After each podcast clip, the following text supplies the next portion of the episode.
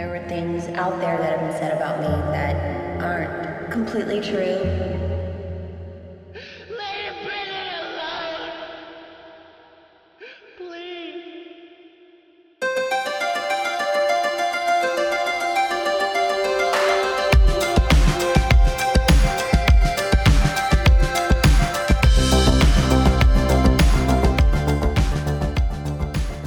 Denne uges udsendelse kigger vi på både nyt og gammelt i form af Fleetwood Mac's Rumors og det nye album fra kanadiske The Weather Station. Vi diskuterer den nye, meget omtalte dokumentar Britney Spears, og så skruer vi tiden tilbage til musikåret 1995, en tid med sodavandsdiskoteker, ture til Jesperhus Blomsterpark og glæden ved pladebutikker. Tilbage i 1995 så er det hele meget lysere ud. Der var så mange muligheder, når der skulle handles musik. Jeg kunne tage i Fona, eller prøve Axel-musik, eller hvad med Frem Radio? Måske har de den i Malin. Man kunne jo også prøve Guf. Nej, ved du hvad? Vi tager selvfølgelig mine favoritter i TP Musikmarkedet. Disse gode navne har nu alle det til fælles, at de ikke er her mere. Men så er det jo godt, vi har os. Du lytter nemlig til vores helt egen musikbutik, Noget ved musikken. En podcast om kærligheden til musik og ikke mindst den gode popmelodi. Mit navn er Kim Pedersen, og jeg er butikschef i denne stolte pladebiks. Og med mig bag disken har jeg selvfølgelig vores helt egen lille butiksvar på Kjell Haik. Andy Timmons, live ude fra øh, det herrens strøbede. Hey, Andy, var det godt at se dig. Hvor er det dejligt at se dig, og... Ja, sådan der. Hvor er det skønt at se dig. Jeg skulle lige have åbnet min, øh, min Harbo-cola her. Ja, fordi sidste uge var det en øl, du åbnede, og det vil jeg så også bevidne i den her gang. Det er mere, mere handle noget for de her lidt mindre bryggerier, eller måske ikke så velsete bryggerier. Altså, Harbo, det, det holder sgu. Ja, men man skal ikke kimse Harbo. Jamen ja, og, og så er de jo kongelige hofleverandører. Det er jo det, de er, og øh, det, som, øh, som hvad jeg lige vil sige, er godt nok for dronningen, det er sgu også godt nok for mig. Jeg har set adskillige øh, lastbiler køre ind til Fredensborg Slot. Øh, nej, det er Marcellesborg Slot faktisk. øh, Øh, det, det kunne også være Malenborg i virkeligheden et eller andet sted, ikke? Altså, de kører de, alle slottene. Der er mange lastbiler ja, til alle slot. Lad, lad, lad, lad, lad os komme i gang. Ja, lad os komme i gang. Øh, jeg ville faktisk have spurgt dig til at starte med en af de øh, pladebutikker. Det, det er jo skræmmende. Ja. Altså, nu kan man sige, nu har man snakket meget om det der med, at skal butikkerne snart til at lukkes op igen i forhold til alt det her corona -halløj. Og havde det været i midt-90'erne, ikke, så havde jeg jo øh, stået øh, ude ja, ved, ved næste storcenter og, og banket på, for at TP Musikmarked skulle være åbnet igen. Jeg tror, der har været øh, ambulante øh, klinikker, simpelthen, for folk, der ikke kan komme i TP Musikmarkedet. Folk, det... der simpelthen er desperate kan ikke komme i TP Musikmarked eller øh, Fredegård, for eksempel. Nej, lige præcis. Altså, det, Fredegård, ja. Der var, nu, var der, nu var der så ikke lige en Fredegård i det storcenter. Men, men, for, for, for, for, for at komme i afvinding på en eller anden måde, ikke? Nej, jeg var, altså, jeg var decideret øh, musikbutiks junkie dengang. Nu var det, man kaldte det vel egentlig nærmest ikke en pladebutik længere dengang, fordi vinylen var vel nærmest på vej ud der i midt-90'erne. Men øh, jeg vil sige det sådan, jeg, hvis jeg var i ja, en respektabel dansk handelsby, så skulle jeg lige tjekke øh, pladebutiksmiljøet ud. Jeg kan også huske, når jeg var ude og handle med min mor i øh, næste storcenter, ikke? Så blev jeg da pænt parkeret nede ved, ved TP Musikmarked. Så stod jeg ellers der og lyttede, lyttede, ja, det var så CD'er igennem, ikke? Ja, det var det. Og så, og så var, jo, og så var det og så, jo... Og så slutter man jo dagen af med en, med en softice til en fireårs frelsen. ja, lige præcis. Og, og inden da havde man jo selvfølgelig øh, koordineret tiden jo sådan et eller andet sted, så man aftalte, at man mødtes, når klokken var kvart i et eller andet sted. Det var en mobiltelefon. Dengang, ja, dengang man, man, man kunne koordinere tid der. Ja, det var altså, så synkroniserede man lige alle ugerne der, og så tjekkede man lige, at der var en halv time til at, til at lytte så mange numre, man kunne fra What's the Story Morning Glory eller eller andet der. Det var, Ej, det, var tiden. Ja. Og heldigvis har vi jo så øh, musikken stadigvæk et eller andet sted. Og Andy, ja. i den her uge, hvad har du, øh, hvad har du lyttet mest til? Jeg skal krydsforhøres der hver, hver Du skal krydsforhøres. Jeg vil vide det. Jeg vil vide det. Jamen, øh, jamen jeg, øh, ja, hvad har jeg lyttet til? Jeg har lyttet til noget øh, Fleetwood Mac, faktisk. Ja, okay. Deres fremragende udspil fra 1977, nemlig Rumors. Ja. Dejligt album. Øh, det må man sige, og det er en masser, klassiker jo. Masser, af, masser af singler og masser af top 10 hits. Det øh, nummer, jeg har dyrket allermest måske i den her uge, øh, og som egentlig altid har været sådan en tilbagevendende nummer for den plade, det er det, der hedder You Make Loving Fun. Ja. Og man kan måske også øh, for mit vedkommende kalde det You Make Running Fun, fordi øh, jeg husker, da jeg boede på Amager, der var det altid det, der var, øh, var på min playlist, når jeg var ude og, og løbe de her øh, ture øh, rundt derude. Så skulle jeg altid høre You Make Running Loving Fun. Jeg synes, der er bare et eller andet drive over øh, Fleetwood Mac, og øh, jamen altså, det er fremragende løbemusik, vil jeg sige. Ja, og man kan sige, You Make Loving Fun var jo faktisk øh, øh fjerde singlen fra albummet, så den var ude ja. som single. Det er, i, ja, ja. Det, det er måske ikke det mest kendte Fleetwood Mac-nummer, men, men det er jo et godt nummer, og jeg synes da også lige, vi skal bare sådan så, at lytterne også føler sig inkluderet, fordi det er jo trods alt også det, vi gerne vil gøre. Inkludere. Ja, det, det vil vi. Og, og igennem musik er, er inklusion jo også vigtigt. Øh, men lad os da lige høre lidt af You Make Loving Fun.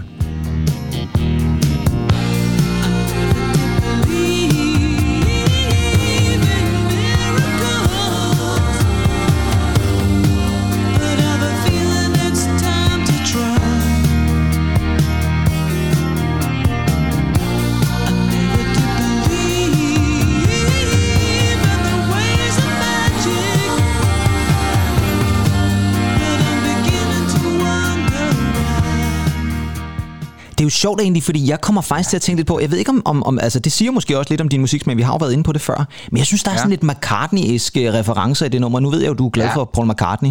Ja, det er nok også derfor, jeg er så vild med, vild med nummeret. Jamen, det er jo et, et vidunderligt nummer, faktisk. Det er det. Øhm. Jeg var faktisk, øh, har altid været overbevist om, at det var øh, Lindsey Buckingham, der havde skrevet det her nummer, men det er jo faktisk Christy McVie.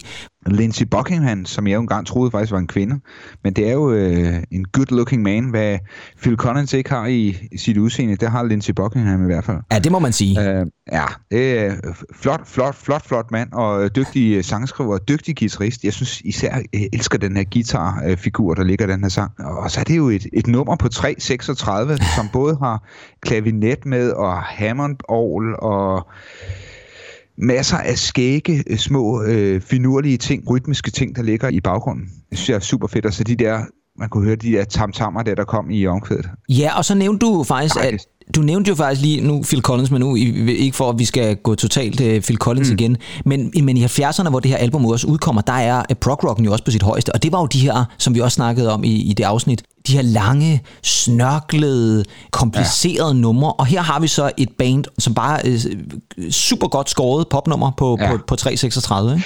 Man siger, de to oprindelige medlemmer var jo øh, John McVie og, og Mick Fleetwood, og, og dengang tilbage i tiden, hvor de også havde Peter Green med, der var det noget helt andet, og der var meget mere kompliceret musik, ja. øh, kan man sige. Ikke?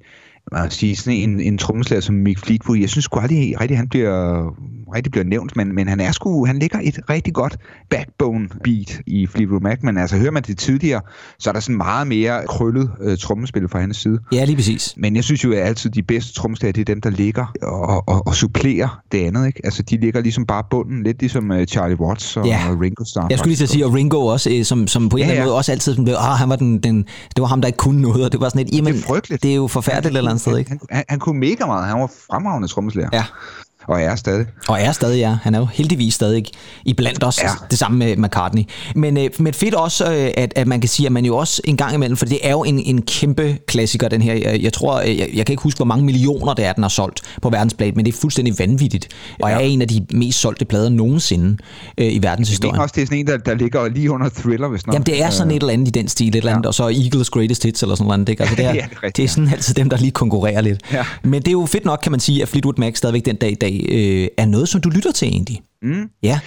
Øh, sidste gang, der snakkede vi jo også om øh, den her Dream Pop. Ja, det gjorde vi. Øh, vi var inde på øh, Cocktail Twins. Jeg, jeg nævnte de Cigarettes After Sex i en, en kort bemærkning. Ja, det gjorde øh, bandet du. Cigarettes After Sex. Øh, band, som jeg var inde og se for nogle år siden. Faktisk øh, i, mellem i crowden stod øh, chefredaktøren Paul Madsen. Jeg ved ikke. Han var, han var til Secrets After Sex, men altså, ja, ja, han, han var inde og se koncerten. Han har stået og svaret der, simpelthen. stået og svaret. Jamen, og, og, deres live show er fuldstændig lige så calm og roligt som, øh, som deres musik, men øh, dejlig, dejlig musik, øh, Cigarettes After Sex. Øh, og taget arven også op godt efter, efter Cocktail Twins, kan man sige, et eller andet sted, ikke? Det kan man godt sige, ja. ja en, en, en, øh, en musik, som jo er, er meget simpel, øh, men, men bare så velfungerende og øh, dejlige melodier, melankolsk som ind i et eller andet. Ja, det driver nærmest af melankoli. Ja, det gør det. Ja. Skal vi ikke lige lytte til et nummer fra deres... Er det første plade, det her, tror jeg? Ja, det er første pladen. Ja, lige præcis. Vi tager det nummer, der hedder K.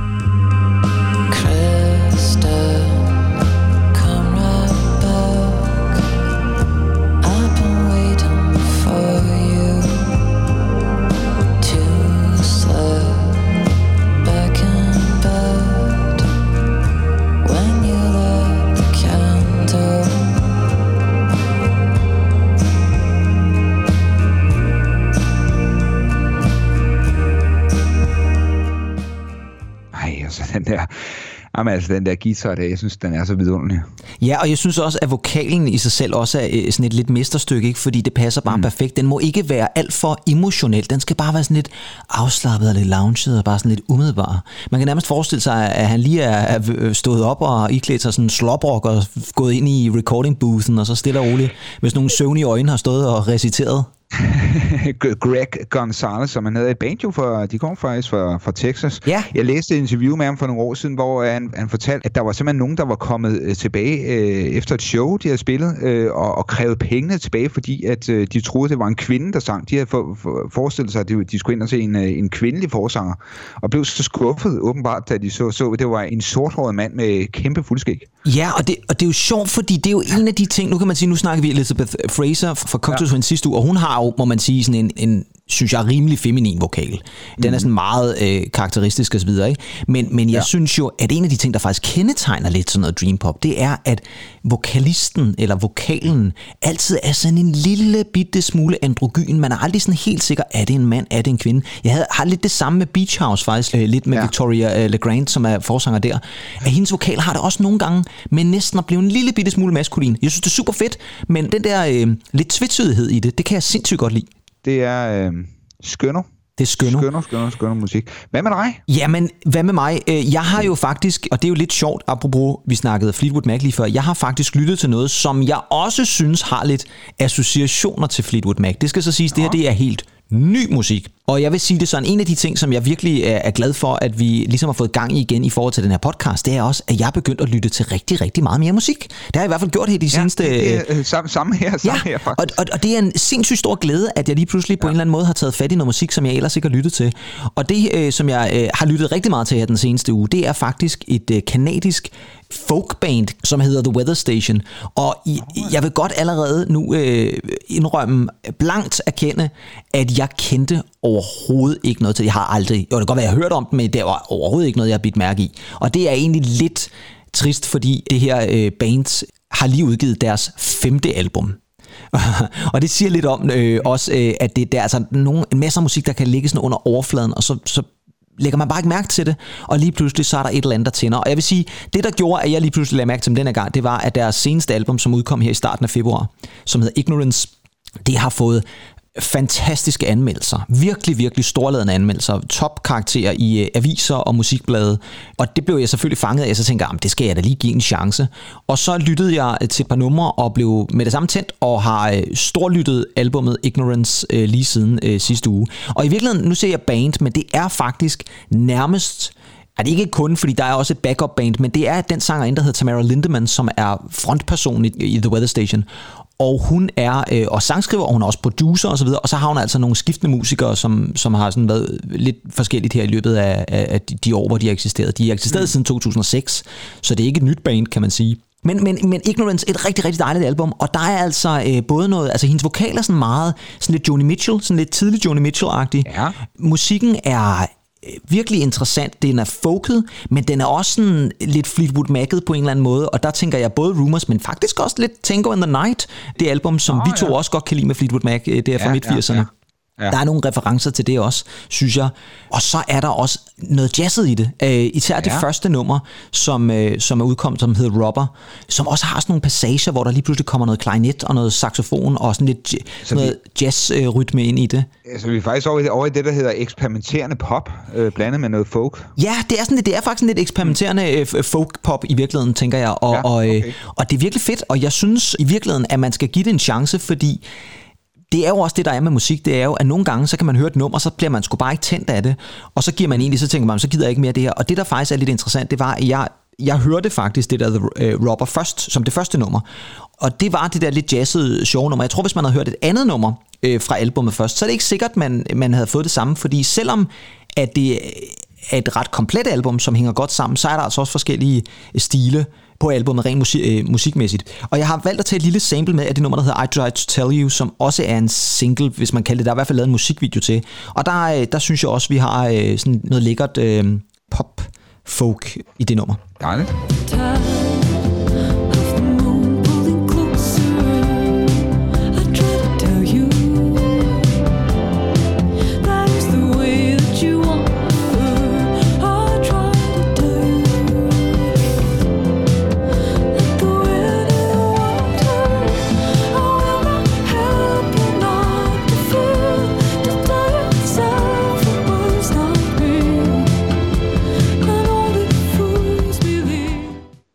Godeste gud.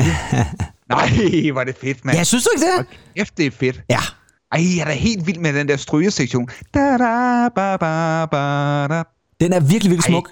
Og, og Ej, er det godt. Det er så, så, det er så, så godt. Og det fede er også, at, at det er jo også noget, hun selv har sørget. Hun, har, hun står for rigtig mange strygesektionerne ja. på albumet. Lige på nær to numre, der er det jo selvfølgelig vores anden gode ven, Owen Pallet, øh, som jo også har lavet... Ved jeg sad og tænkte på Owen Pallet. Ja, Det var og- ham, jeg sad og tænkte på. Ja, og, og det er han er også øh, meget kendt især for hans Ja, ja, ja. samarbejde med øh, øh, Arcade Fire, som jo også er kanadier. Lige præcis.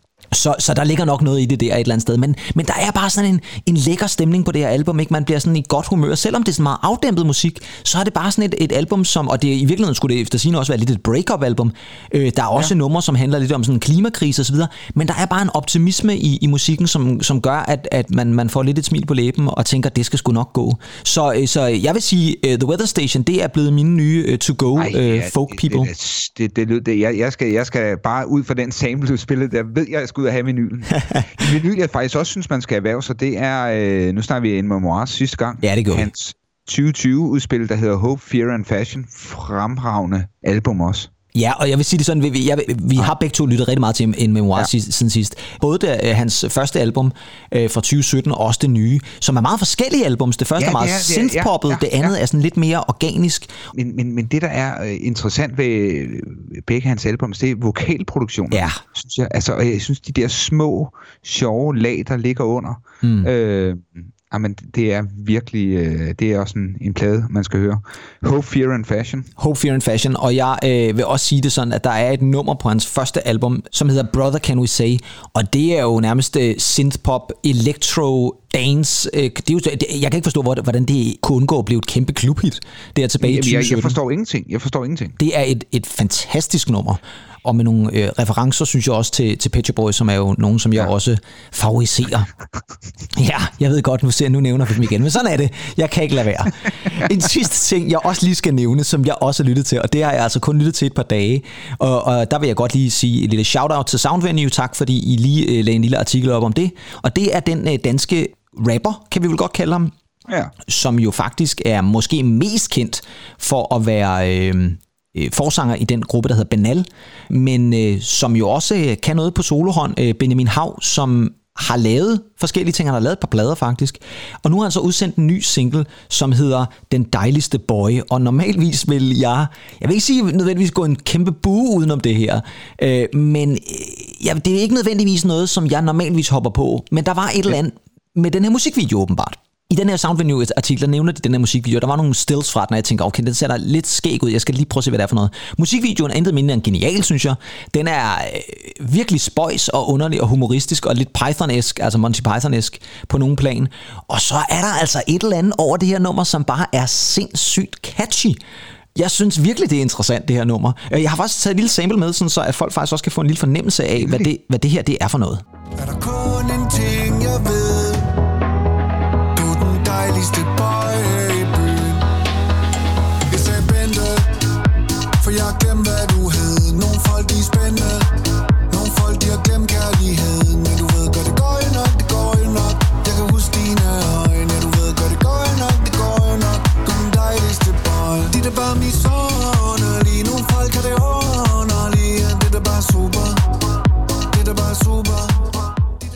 den dejligste boy i byen. Ja, er altså, den er det en reference til Boy Nielsen, eller hvad, hvad er det?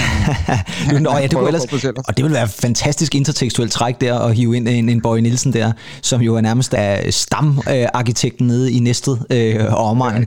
Men, øh, men nej, den dejligste boy er, er Benjamin Hav, og, og jeg synes igen også, at der er nogle tekst, øh, tekstmæssige ting, som bare er, er finurlige. Ikke? Altså han synger, jeg siger Bente, for jeg har glemt, hvad du hed. Altså det synes jeg, det synes jeg ja. bare et eller andet sted er totalt morsomt. Øh, men tjek lige det nummer også ud, og tjek også videoen ud, for den er fantastisk. Især får man et, et, et rigtig, rigtig nært forhold til nogle øh, kontormedarbejdere, som er ude i en meget, meget mærkelig dans. Øh, Ja, ja, der var, der var øh, gode 90'er-referencer i videoen. der var nogle fede øh, 90'er-referencer i videoen, ja. og det kan vi jo godt lide, når, når vi går til 90'erne. Og det skal vi faktisk også måske lidt nu. Vi skal over til slut 90'erne, fordi nu skal vi nemlig over til... Noget ved musikken præsenterer nyheder fra musikkens verden.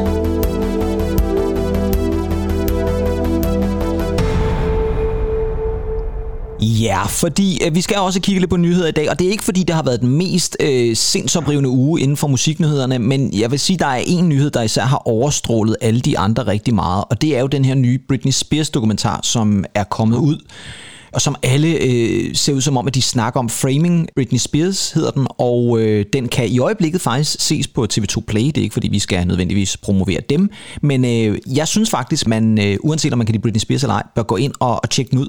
Og det gjorde jeg her i går, og det er altså en interessant dokumentar. Jeg vil sige, måske synes jeg, den kammer lidt over i konspirationsteori til sidst. Og det synes jeg ikke er lige så interessant. Men den første halvdel, hvor den beskæftiger sig med, hvordan hun øh, udvikler sig som musikstjerne, mm. og den måde, hun bliver behandlet på, det er altså øh, virkelig et interessant studie i, hvordan man ikke skal behandle popstjerner, altså hvordan vi faktisk burde være bedre til et eller andet sted at behandle dem som mennesker, og ikke som sådan nogle objekter. Altså der er på et tidspunkt et klip, hvor der sidder en eller anden sleazy journalist fra et eller andet tv-program tilbage der i, i, i nullerne, eller startnullerne og slut 90'erne, og sådan med sådan en lidt semi-europæisk accent, siger sådan, although we need to talk about it. Og hun sidder sådan lidt sådan quizzical og siger, need to talk about what? We need to talk about your breasts, of course. We need to talk, I think about what? Altså, ja, det, det, ja. jo, det vil man jo aldrig gøre i dag. Man vil jo ikke invitere en, Ej, en kvindelig musikstjerne ind, og så spørge dem om, hvordan deres, med deres bryster. Altså, der er simpelthen nogle eksempler i den dokumentar, hvor jeg tænker, det, det er godt nok vildt. Men det er en interessant dokumentar, også fordi jeg tror, at rigtig mange mennesker har et forhold til Britney Spears. Mm. Uanset, som sagt, om man kan lide hende eller ej, så er der rigtig mange, i hvert fald for vores generation, som har vokset op med hendes musik, ikke? Der er jo også noget med de her paparazzier, som simpelthen... Øh, jeg, på, jeg synes, jeg, nu har jeg ikke set øh, dokumentaren nu, jeg har bare set et lille klip, hvor, hvor man ser en, øh, en redaktør snakke om, jamen altså, det blev vildere og vildere og vildere, fordi øh, et, et billede kunne jo indbringe, var det fire årslønninger eller et eller andet fuldstændig? Ja, lige præcis. Ikke? Jo, fuldstændig, og der er faktisk et interview i dokumentaren med ham, øh, paparazzi-fotografen, som sådan, øh, det, han virker også som om, han er blevet ramt af sådan en eller anden storhedsvandvid, fordi at han, han bliver ved med sådan at sige, åh, men jeg har et rigtig godt forhold til Britney Spears, altså de, han bliver betragter nærmest som sådan en eller anden personlig ven ja. eller sådan noget andet, hvilket ja. jeg synes er helt skævt. Og han er også den paparazzi-fotograf, som tager de billeder af hende, der er sådan meget, meget kendt, øh, kendte billeder, hvor hun ligesom går amok på en bil med, med et stort øh, jernrør eller sådan noget andet, ja. og, og smadrer en bil. Det er ham, det er ham øh, paparazzi-fotografen.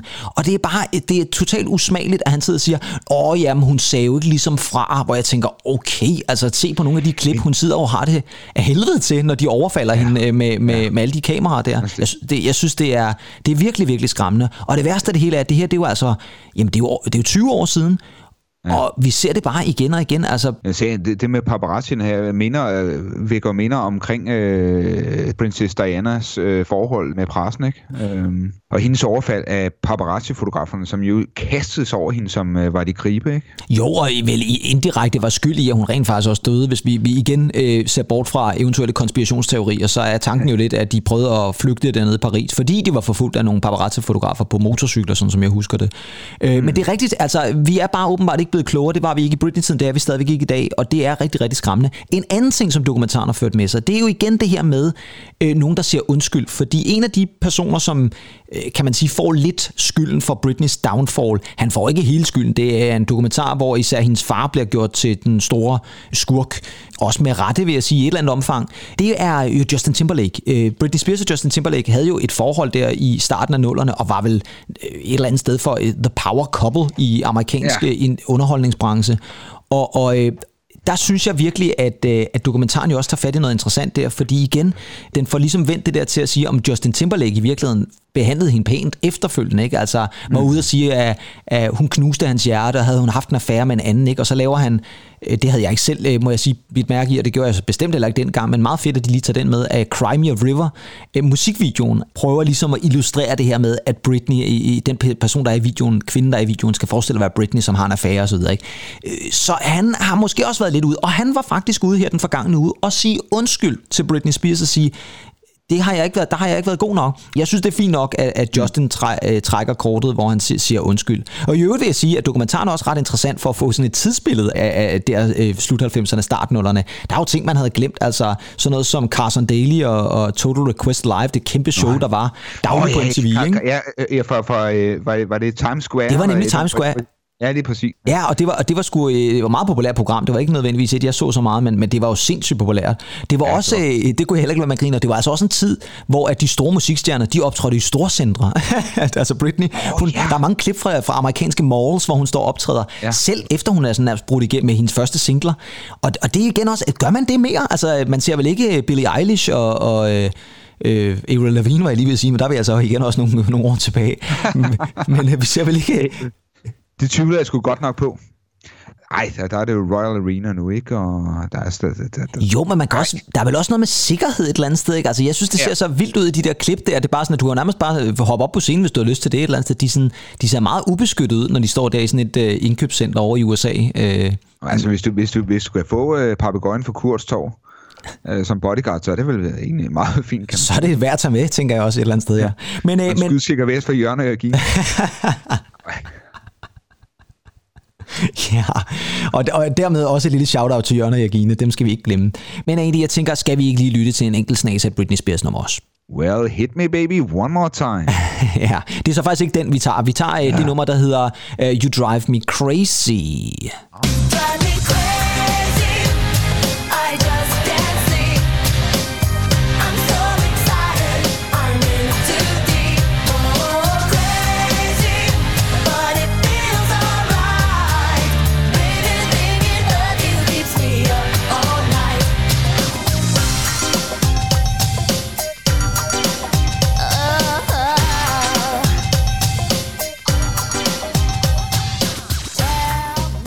For mig der, der er Crazy faktisk lidt et specielt nummer, fordi det var et nummer, som øh, da vi gik i gymnasiet, min klasse og mig, mm. vi adopterede faktisk og brugte som sådan et lidt et festtema. Så hver gang vi havde øh, fester, så var det altid Crazy, der blev sat på af en eller anden årsag. Jeg tror faktisk så jeg har en, en, en, er det en studietrøje, jeg tror vi har fra 2G, hvor der står et eller andet med øh, 2C er, er crazy eller crazy eller et eller andet i den stil.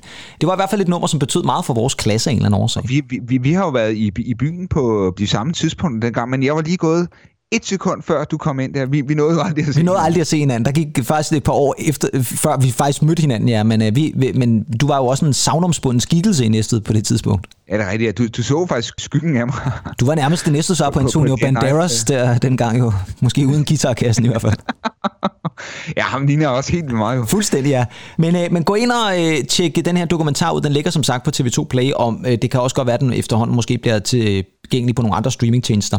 Og der er jo faktisk gået lidt mod i det der med at lave musikdokumentarer. Jeg så, at Netflix også kommer til at lave en dokumentar om Britney Spears. Der er også en på vej om Prodigy, læser jeg lige. Ja. Øh, også igen, tænker jeg, hvor man fokuserer måske også på Keith Flint og, og hans død. Så er der lige kommet en musikdokumentar om Sparks, ja. som er lavet faktisk af Edgar Wright, som jo har lavet rigtig mange gode film, blandt andet Shaun of the Dead og så videre. Han er meget, meget stor Sparks-fan. Ja. Så der kommer en, en, en det også. Øhm, Taylor Swift-dokumentaren. Taylor Swift-dokumentaren også, ja, lige præcis. Ja, det er rigtigt. Også ri- rigtig anbefalesværdigt. Fantastisk. En anden lille nyhed, som jeg lige støtte på i dag, det er, at der er et nyt studie, der viser, at hvis man skal have sænket sit blodtryk, så er det musik, man bedst kan lytte til for at øh, få det til at ske. Det er 80'er pop og heavy metal. Det er simpelthen et, et nyt studie, der ja. er kommet frem her for nylig. Og, og det, det mest mærkelige er, at dem, der har lavet studiet, det er et tyrkisk hårrestaurationsfirma. Øh, fordi at man åbenbart har været inde og se, hvad, hvad, hvad er skyld i hårtab hos folk, altså stress og så videre. Og så har man ja. simpelthen været inde og, og taget sådan en gruppering af mennesker, omkring 1500 mennesker, og så har man spillet forskellige playlister inden fra Spotify. Ej, og, sjovt. Ja, og øh, som sagt, hvis man spillede den der playliste, der hed Heavy Metal Classics, så var det altså 89% af alle de adspurgte, hvor man kunne måle simpelthen et fald i blodtryk. Og spillede man den 80'er popliste, der hedder It's a Sin Soundtrack, så er det altså 96 procent. Og det skal altså lige siges, at It's a Sin, det er den tv-serie, som har kørt over på Channel 4 oh, ja. i England, øh, som er en serie om AIDS-krisen i 80'erne. I øvrigt den bedste tv-serie, jeg har set indtil videre i år. Og jeg tror faktisk, den kan findes på øh, danske streamingtjenester. Jeg er ikke lige klar over, hvorfor en, men, men den burde kunne findes derude. Men der er selvfølgelig en masse 80'er-sange i, i den serie også. Og den skulle altså efter sine have, have bragt øh, en sænkelse af blodtrykket for 96 procent af alle de deltagende. Er det noget, der overrasker dig egentlig, at 80'er musik er med til at sætte blodtrykket ned? Både over vil jeg sige. Jeg vil sige, det her med, med, nu siger du heavy metal var med til at sænke blodtrykket. Jeg vil sige, jeg har lyttet til, det var så meget sådan norsk dødsmetal ja. øh, tilbage i 90'erne. Øh, faktisk også et lokalt øh, ned for din øh, hjemmeegn, nemlig øh, Næstved, nemlig det band, der hedder Withering Surface. Ja, dem kan jeg godt huske, ja. Ja, det var, det var sgu ret fedt. Altså gotisk dødsmetal. Ja. Og det blev jeg faktisk meget afslappet af. Jeg kunne huske, at jeg, jeg, sådan blev lullet i søvn. og det var bare fordi, jeg var træt teenager eller, eller hvad. Men der var et eller andet over det album, der faktisk jo, altid gjorde mig rolig. Og... Ja, og der er faktisk en af forskerne bag det her forsøg, som siger, at grund til, at, at det her metal-agtige måske også kan gøre noget, det er, at det gør, at man måske kommer sådan lidt ubevidst af med nogle aggressioner, hvilket gør, at man kommer til at slappe af. Men prøv at se på Copenhagen. Ja, lige Den præcis. fredeligste festival i Danmark. jo Ja, ikke? Præcis. Ikke? Så, så øh, igen, der er måske noget om snak et eller andet sted. Men jeg synes i hvert fald, at det var et interessant studie, og jeg tænker jo også et eller andet sted, hvis der er noget, jeg godt kan lide at sætte på, og som altid gør mig glad og tilfreds, og måske også ligefrem øh, sænker mit blodtryk, det er i hvert fald 80'er musik. Det kan vi i hvert fald godt... Øh, billig, øh, nej, det kan vi, det kan vi godt øh, favorisere her i øh, noget ved musikken, tænker jeg. Jeg synes også godt, vi kan billige det. Det, vi kan også godt, vi kan også godt billige det her. Og så var der en, en sidste lille nyhed, øh, som jeg også lige øh, støtte på. Og øh, det er faktisk øh, en nyhed, som, ja, det, nyhed er jo så meget sagt, men øh, nu har man i England offentliggjort en top 20-liste, det er igen det der med hitlister, over de bedst sælgende kærlighedssange nogensinde. Og øh, det man har opgjort, det er altså downloads, altså salg af downloads, og så fysisk salg selvfølgelig. Og øh, der har man altså lavet en top 20-liste i England, hvor man ligesom rangerer, hvad er de bedst solgte kærlighedssange nogensinde. Og Andy, nu vil jeg jo ikke afsløre nødvendigvis, hvad der er på listen, men, men har, du, øh, har du måske nogle bud på, hvad der kunne dukke op, så kan jeg jo bekræfte, om det er rigtigt eller forkert. Ja, altså... Der er garanteret noget for Bodyguard soundtrack med Whitney Houston. Det er der nemlig. Correct. Whitney Houston, uh, I Will Always Love You, er faktisk nummer 5. Ja, Øh, men ellers så er top 5-listen øh, faktisk øh, sådan her, øh, som følger. Nummer 4, det er så øh, den engelske kunstner, der hedder Will Young, med øh, det nummer, der hedder Anything is Possible. Det må jeg alle om, det kan jeg slet ikke huske lige nu. Øh, så nummer 3, det er en anden 90'er-klassiker, Brian Adams, Everything I Do, I Do It For You. Kenddanstiden. Ja, Kinddanstiden lige præcis, og, og soundtracket også til Robin Hood-filmen der tilbage fra start 90'erne, Åh ja. med Kevin Costner som Robin Hood. Og så nummer to, det er måske ikke en, som alle kender. Jo, jeg tror, de kender øh, sangen, men det er ikke sikkert, de kender den her version. Det er Unchained Melody, det gamle Righteous Brothers nummer. Men i mm. den her version er det af Robson Green og Jerome Flynn, som var øh, to skuespillere, som lavede sådan en version der i 1995. Blev et kolossalt hit i England. Egentlig ikke særlig Ja. stort hit uden for England, men, men en ret fed version, de faktisk har lavet også. Jeg kan tydeligt huske den. Og så er nummer et, det er også sådan en, man sådan tager sig lidt til og siger, Nå ja, selvfølgelig. Det er selvfølgelig et, øh, et meget, meget stort hit. Der også var et meget, meget stort hit på checklisten. Faktisk det første år, checklisten blev sendt i 1994. Back for Good. Wet, Wet, Wet med Love is All Around. Åh oh, ja, selvfølgelig, ja. Selvfølgelig, ja. Øh, nu sagde du lige Back for Good, og den er faktisk nede som nummer 19, men trods alt på top 20, ikke? Men jo, jo, Ja, okay. det er kæmpe, kæmpe øh, stort øh, kærlighedsnummer der, og taget fra øh, For Weddings and a Funeral. Ja, lige præcis. Ej. Også en fremragende film. med, med meget gode referencer også. Well, do you, Charles? Well, do, Do you, you Charles? Do you, Charles? Øh, Hvad hedder det så? Men inden der går fuldstændig... Øh, også vi, vi bruger resten af podcasten på at bare sidde og kvotere fra, fra fire bryllupper og en begravelse. Øh, så skal vi altså også videre. Og øh, et eller andet sted, så giver det jo rigtig god mening, at vi nu kan sige... Hitlister fra fortiden. Ja, fordi selvom det her det jo et eller andet sted også var baseret på hitlister fra fortiden, eller i hvert fald hits fra fortiden, Wet Wet Wet som nummer et, øh, så skal vi jo øh, også kigge på andre hitlister, og vi har faktisk valgt igen at gå tilbage til 1995. Og nu ser jeg igen gå tilbage til 1995, og det er jo fordi i vores pilotafsnit, som jeg jo trods alt kan lytte til, der var vi faktisk også tilbage i 95, men øh, nu gør vi det altså igen. Og der er altså et eller andet ved det år 1995. Jeg husker året 1995 øh, Jesper Hus øh, camping. En sommerferie. Er en meget, meget varm sommer, kan jeg huske. Ja, oppe ved Blomsterparken deroppe. Og oppe ved Blomsterparken. Det var en, øh, en uhyggelig øh, varm sommer, vil jeg sige. Det var sådan, minder mig nærmest om sommeren 2018. Ja, Jeg kan tydeligt huske den sommer, ja og, jeg, og jeg vil også sige det sådan, som at jeg tilbragte i, i Jesper Hus. Som du en til- hel sommer. som du tilbragte i Jesper Hus en hel sommer, lige præcis, ja. Øh, og jeg vil også sige, at, at, øh, at 95, det er også sådan et år, jeg husker, det var, jeg gik ud af 7. klasse, og så skulle vi over ja. på en lidt større byskole, og så var jeg i Italien derovre også. Jeg var nede ved Gardersøen, kan jeg huske. Der var sgu også dejligt vejr dernede. Og ja, det er sådan rigtig 90'er sted. Ja, det var den totalt 90 sted. Er der overhovedet nogen, der tager til Gardersøen længere? altså, er der nogen turister ved Gardersøen længere? Så er der nogen, der stadig har, har, har glasskål med, med grønne æbler i, øh, stående på, på stuebordet på... Og det havde du også oppe i Casa Penthausen, som jeg husker det. Det var, det var i starten af egentlig. Ej, det var frygteligt. Det var, det var starten.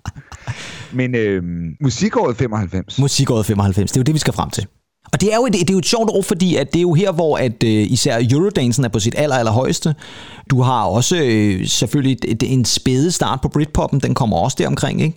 Og det er sjovt nok faktisk ikke det, der er på listen. Jo, der er måske, jo, der er noget enkelt Eurodance, det kan vi godt sige, men der er ikke meget Britpop på, på top 5-listen, vi skal kigge på, jeg så sige. Ja. Øh, på øh, den femte plads, vi har fundet i den uge, og det skal jeg måske også lige sige, det her, det er fra den 12. februar 1995. Der har vi på femtepladsen en sang, der går op fra nummer 6 af ugen før, og det er et øh, engelsk R&B-band. Det øh, synes jeg ikke, jeg kan huske, der er så mange af. De fleste R&B-kunstnere øh, er jo meget USA, men øh, der var altså et engelsk band, øh, som slog igennem der i 1995, og det her er faktisk deres debutsingle, og den var altså oppe på en femteplads i den her uge der i februar, og det var MN8. MN8?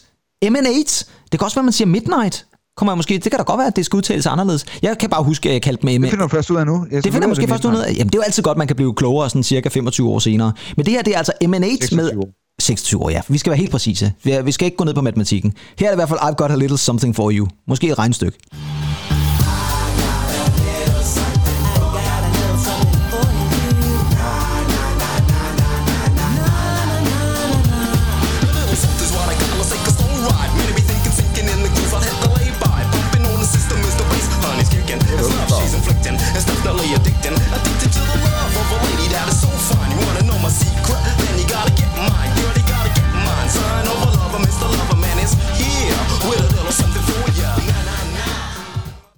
Og, og noget med Mr. Loverman, og et, et omkvæd, der nærmest lyder som noget, øh, ja, de kommer så senere, men noget en sync. Ja, ej, det, det er jo ikke noget, der, der sætter gang i min danssko, det der. Jeg tror, det var, det, det var den, når jeg i 95 til, til sodavandsdiskotekerne, hvad fanden det har været.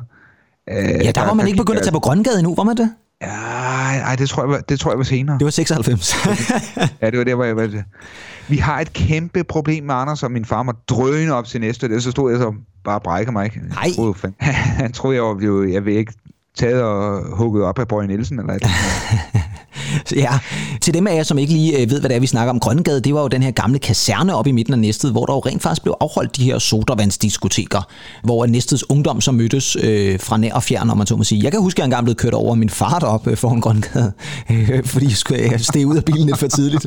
En, en voldsom, voldsom oplevelse, som gjorde, at jeg i hvert fald ikke kunne danse med på det nummer, som er nummer 4 på listen i den her uge, øh, over fra England af. For det er nemlig et nummer, som øh, går ned fra nummer 3. Og det her, det er et nummer, som jeg vil sige det sådan, jeg tror, jeg var ret glad for den gang. Jeg tror også, jeg har danset rigtig meget til det den gang. Det er jeg altså ikke sikker på, at jeg vil gøre i dag. Jeg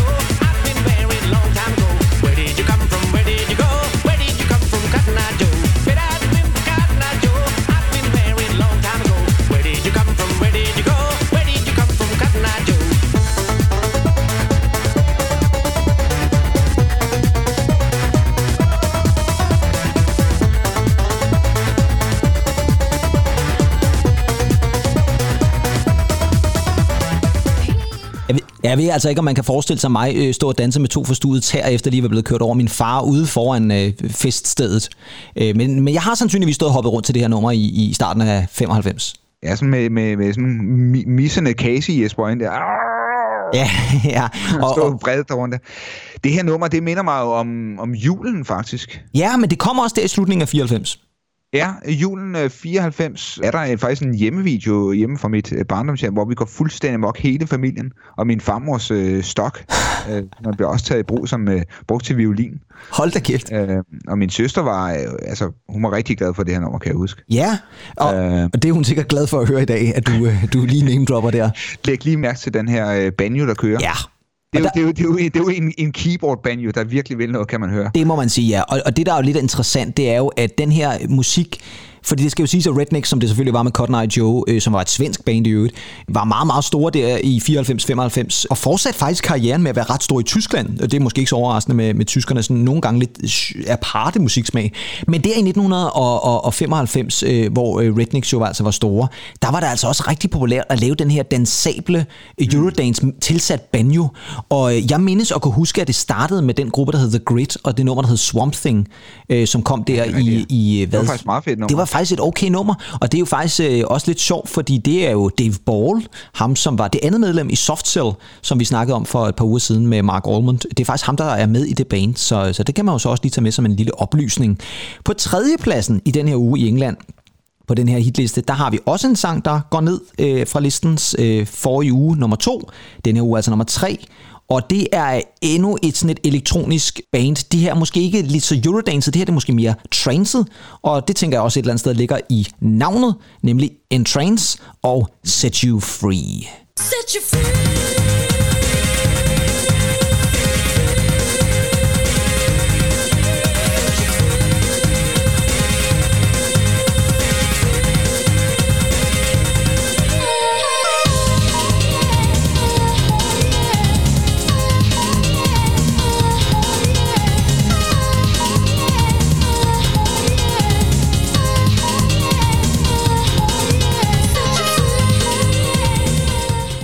Hav, et house piano på overarbejde, der skal jeg love for. Det skal ja, jeg lige love for, ja. Og jeg, var, jeg kan huske, jeg var faktisk ret begejstret for det her nummer den her gang. Og det er faktisk et nummer, som har, som har en lidt sjov historie, fordi oprindeligt blev det skrevet helt tilbage i 1992 og udgivet tilbage i 1992 på sådan en white label.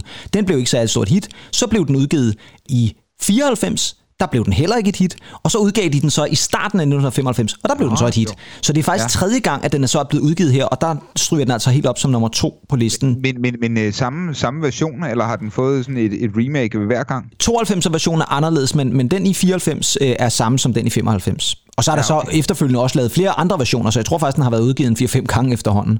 Øh, ja, men er, er jo også sådan et, en elektronisk dance-klassiker i virkeligheden. Øh, en, en, en Trance, som de hedder, de øh, fik også øh, øh succes med en anden single, nemlig en coverversion af Staying Alive, det gamle Bee Gees nummer, som kom øh, også der i, i midten af 90'erne, som også blev sådan øh, disket, disket op med et ekstra beat og så videre. Og et rap faktisk af Ricardo da Force, som jo også rappede på Carelif's 3am Eternal. Ah, ah dejlig sang i øvrigt. Glimrende sang, ja. Nummer to på listen, der i 1995 februar måned, det er en sangerinde, som er ekstremt kendt. Meget, meget, meget kendt sangerinde. Meget elsket sangerinde. Britisk sangerinde. Og øh, hun stryger altså direkte ind som nummer to på den uges liste. Og det er også en sang, vi holder rigtig, rigtig meget af egentlig. Og det er ellers på trods af, at titlen faktisk opfordrer os til, at vi ikke skal sige, at vi holder af noget som helst længere. Det er selvfølgelig Annie Lennox og No More I Love Yous. Oh. Desire, despair, desire.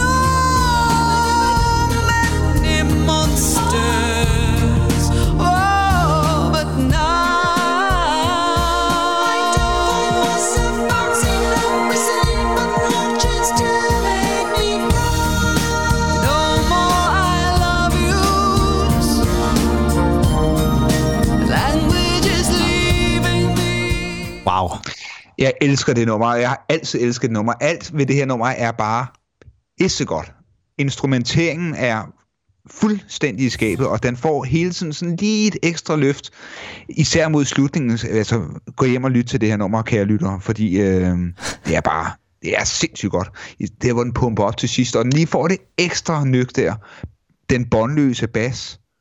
Boom. Jamen, det er, og hendes dejlige, dejlige stemme fuldstændig jeg vil sige vidunderligt. Ja, og det, det så mange gange. Ja, men jeg vil må, bare sige vidunderligt nummer. Ja, det er, det er et, et rigtig, rigtig godt nummer. At egentlig, jeg kan også huske, at vi, jeg tror, vi første gang fandt ud af, at vi begge to var meget, meget begejstrede for det her nummer, fordi det er bare et nummer, som også dengang tilbage i 95, jeg elskede det her nummer. Jeg synes, det var helt fantastisk. Og musikvideoen, som faktisk er meget, meget smuk med Annie Lennox, og så de her mandlige, nærmest drag queen ud, udklædte dansere, ja. og så Annie Lennox er jo bare, ja, hun, er, hun er virkelig storartet, og hun ja. er så dygtig. Og øh, det har hun været helt siden uh, Eurythmics, men, men her hvor hun jo altså kom til sin rette solo et eller andet sted, det er jo taget fra det album, der hedder Medusa, som er et album, hendes ja. andet soloalbum, et album bestående af covernummer. Det her er jo også et gammelt nummer. Uh, jeg kan faktisk ikke huske, om der er lavet det, men det er et sådan midt-80'er nummer.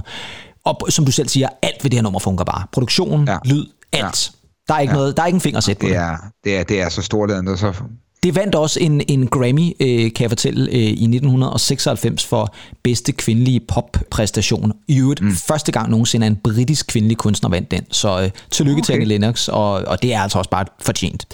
Nummer et, der har vi så også en kvindelig artist, og øh, hende kunne vi faktisk også godt have nævnt, da vi snakkede om listen med øh, de mest populære kærlighedssange hun var faktisk med på den liste to gange, øh, skal det faktisk siges. Og så stor en kunstner med kærlighedssang var hun altså. Hun var nummer 6 med det nummer, der hed My Heart Will Go On. Men hun var faktisk også nummer 8. Og det var hun med det her nummer, som lå nummer 1 på den her liste tilbage i 1995, nemlig Celine Dion og Think Twice. Don't say what you're about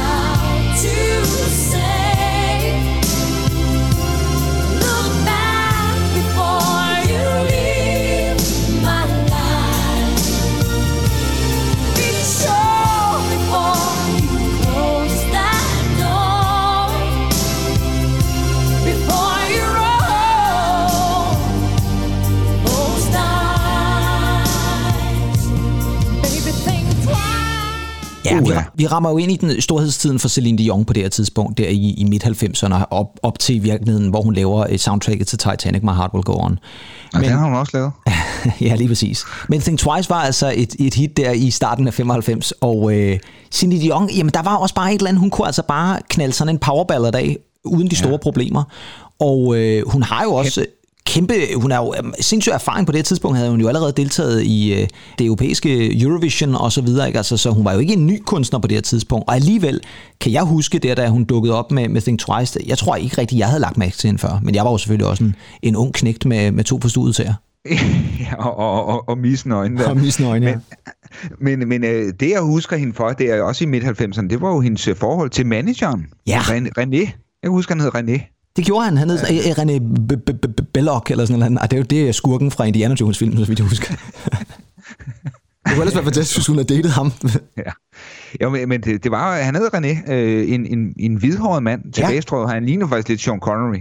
ja, det gjorde han. Øh, hun var jo i midt da, da de fandt sammen, så vidt, øh, så vidt vides. Så vidt vides, ja. Men det er jo sådan, det er med kærligheden. Og øh, kærlighedens veje, de er jo nu engang uansagelige, som man siger. Ja, og nu vi sad vi lige og tjekke op, fordi det skal jo ikke hedde sig, at vi ikke kan informere rigtigt. Det var altså ikke øh, skurken fra Indiana Jones, men, men derimod ham, der hedder René Angelil, som øh, hun datede, og var altså manager for hende i rigtig, rigtig mange år. Han er øh, desværre øh, død øh, i dag, det gjorde han tilbage i 2016. Ja. Men jo, en, en, en person, der har betydet noget for hende, rigtig, rigtig meget for hende, professionelt, men altså også personligt.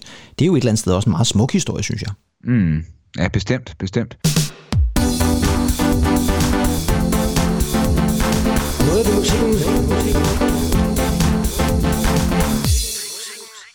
Ja, Han, er- han, er blevet, han er blevet speedet op i dag. Ja, han er blevet speedet op, øh, den gode Mølle, og øh, det vil jeg også lige sige, at øh, i forhold til alt det her øh, hitliste-sjov i næste uge, der kommer der faktisk ikke en hitliste.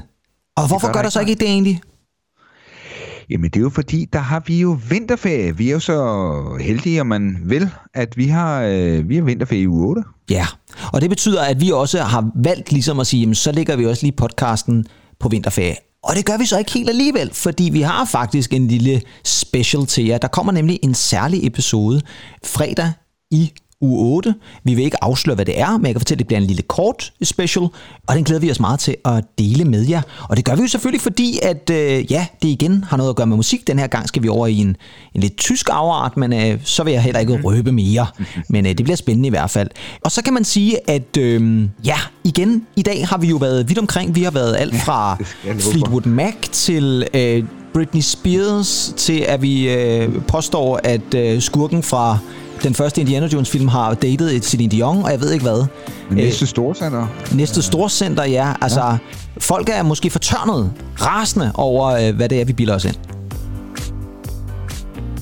Men det kan også godt være, at de faktisk bare tager det som øh, god humor, eller dårlig humor, det ved jeg sgu heller ikke. Bøje Nielsen. Bøje Nielsen lige præcis, ja.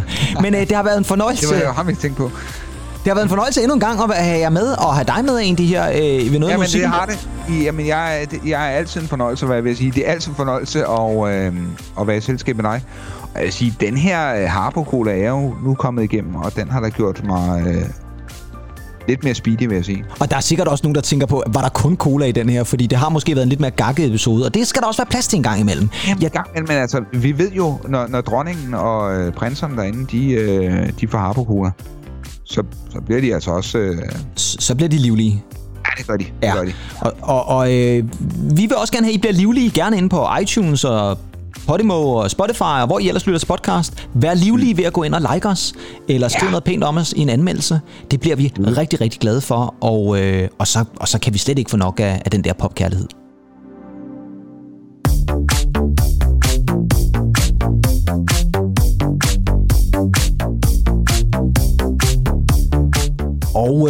Så er vi jo faktisk nået dertil, hvor jeg øh, bare er nødt til at sige, at mit navn jo er Kim Pedersen.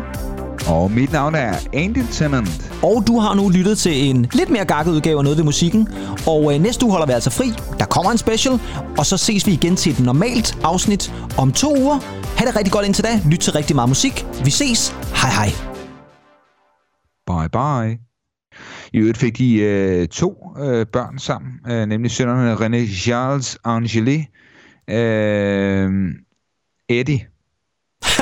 Eddie. Eddie. og, og, Fik og sønnerne. det er fuldstændig meget. Ja, fuldstændig. Eddie Ja, og Bent videre. var sø- sø- sønnerne som, som Celine, Celine Andion. Nå, øhm, det kan også være, at vi bare skal sige, øh, efter jeg har sagt det der, så skal vi bare køre den her. Ja, så kører vi videre.